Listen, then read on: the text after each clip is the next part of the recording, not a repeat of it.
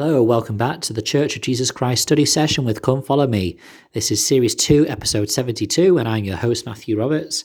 We are going to continue with our Come Follow Me study for this week today, looking at March 9th to, 9th to March the 15th, covering Jacob chapters 1 to 4, Be reconciled unto God through the atonement of Christ. And we're going to continue and conclude our study of the section which covers Jacob chapter 2 verse 23 through to chapter 3 verse 12 the Lord delights in chastity. I was listening to a podcast by the Book of Mormon Central.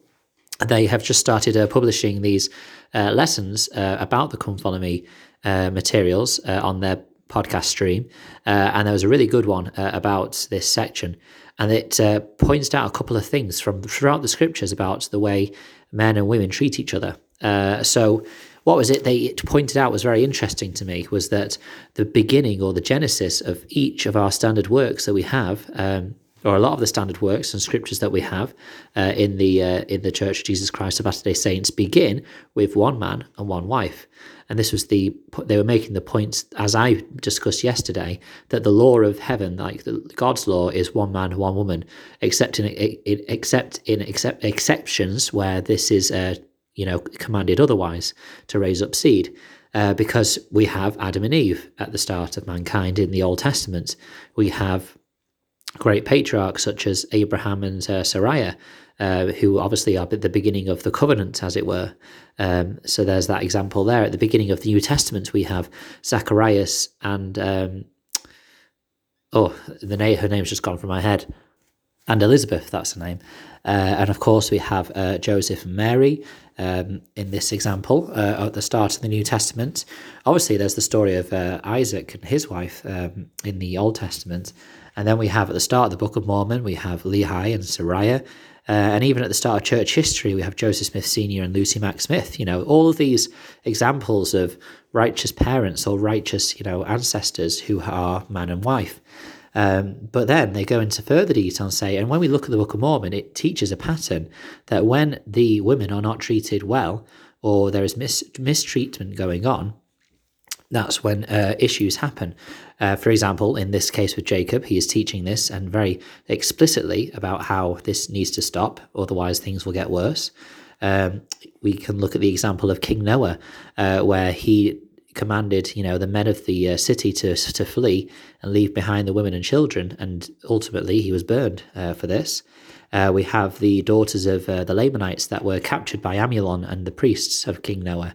24 daughters they were, and this sparked a huge uh, conflict between the Nephites and the Lamanite people, particularly for the people of Alma. Uh, and then we have the people of Ammonihah, who, of course, um, burned all those uh, women and children because they refused to to not believe to not believe uh, in the uh, in the Savior. Uh, they were burned, and then the people were destroyed by the Lamanites. Uh, and then we have obviously the late Nephite uh, people when they were in, in Mormon's time. They they slaughtered a whole group of Lamanite women and women and children. and at that stage, you know, the decline begins very rapidly from that point uh, till obviously the extinction of the Nephite race or the Nephite people. Uh, and so, obviously, you know, this is a very stark message that we have that this um, the treatment of women and children also uh, is an important aspect uh, for for mankind, um, which obviously is a lesson we can learn from that this uh, this continues uh, in the theme continues in Jacob chapter three, where he continues to uh, talk about the pure in heart and, and the chastity which is which the Lord expects. He says in verse 1 and 2 But behold, I, Jacob, would speak unto you that are pure in heart. Look unto God with firmness of mind, and pray unto him with exceeding faith, and he will console you in your afflictions, and he will plead your cause, and send down justice upon those who seek your destruction. O all ye that are pure in heart, lift up your heads, and receive the pleasing word of God, and feast upon his love, for ye may, if your minds are firm, for ever. Um, you know, it's this pure in heart that will bring a lot of great blessings. Uh, Gerald N. Lund uh, said this quote, So, how do we open our hearts? In the Sermon of the Mount, the Saviour said, Blessed are the pure in heart, for they shall see God. If something is pure, it is not polluted or tainted by things which do not belong to it. Purity of heart is certainly one of the most important qualifications for receiving inspiration from God. While none of our hearts are perfect, the more diligently we strive to emulate, eliminate, eliminate impurity or push out things which do not belong there, the more we open our hearts to the Holy Spirit. Close quote. An important message saying that our, to have a pure heart, it doesn't mean that you have a perfect heart, because I think that sometimes a number of us beat ourselves up about this and say, well, you know, I've had this, you know, you know, this incorrect thought, you know, a, few days ago, or so I can't possibly have the Holy Ghost with me. But as we are striving to remove those things from us, and we are seeking the Spirit more in our lives, that is being pure in heart. To be continually striving to get closer to our Saviour and seeing that evidence in our lives, not just striving and always falling back to the same habits, I suppose. Uh, this carries on. Uh, in verse 3, um, Jacob goes, But woe, woe unto you that are not pure in heart. Um, obviously, you know, we know that the word woe indicates a level of seriousness, and he's put in here two woes, which is a, a very stark warning for those that are not pure in heart. Um, because he, he then goes further into this comparison between the Nephite people uh, and the Lamanite people, and how there is a clear contrast in how they treat uh, the the women and and children in their lives. Um, yeah, in verse six, Jacob points out that they are that the Lamanites are observing to keep the commandments of having one wife, and uh, not committing whoredoms and having concubines and all of these things, um, and therefore the Lord won't destroy them and they will receive blessings of the Lord one day, uh, which we see throughout the Book of Mormon. We see various times the Lamanites receiving great blessings as well, which I think goes on quite nicely to what he says in verses 8 to 9. Now, again, uh, this relates again to the symbolism of, you know, fair and dark uh, people. In verse 9 it says, Wherefore a commandment I give unto you, which is the word of God, that you revile no more against them because of the darkness of their skins, neither shall you revile against them because of their filthiness but you shall remember your own filthiness, and remember that their filthiness came because of their fathers. Close quote. Oh, well, it's not a quote, it's a scripture. It's the scripture. But um, it's again an important point to make here that this is not uh, focusing on necessarily colour of skins. It's focusing on the symbolism that we have that when we sin, we are filthy, uh, we are darkened in our soul. Uh, and so you know that is uh, again the picture that Nephi is trying to uh, Nephi that Jacob is trying to paint.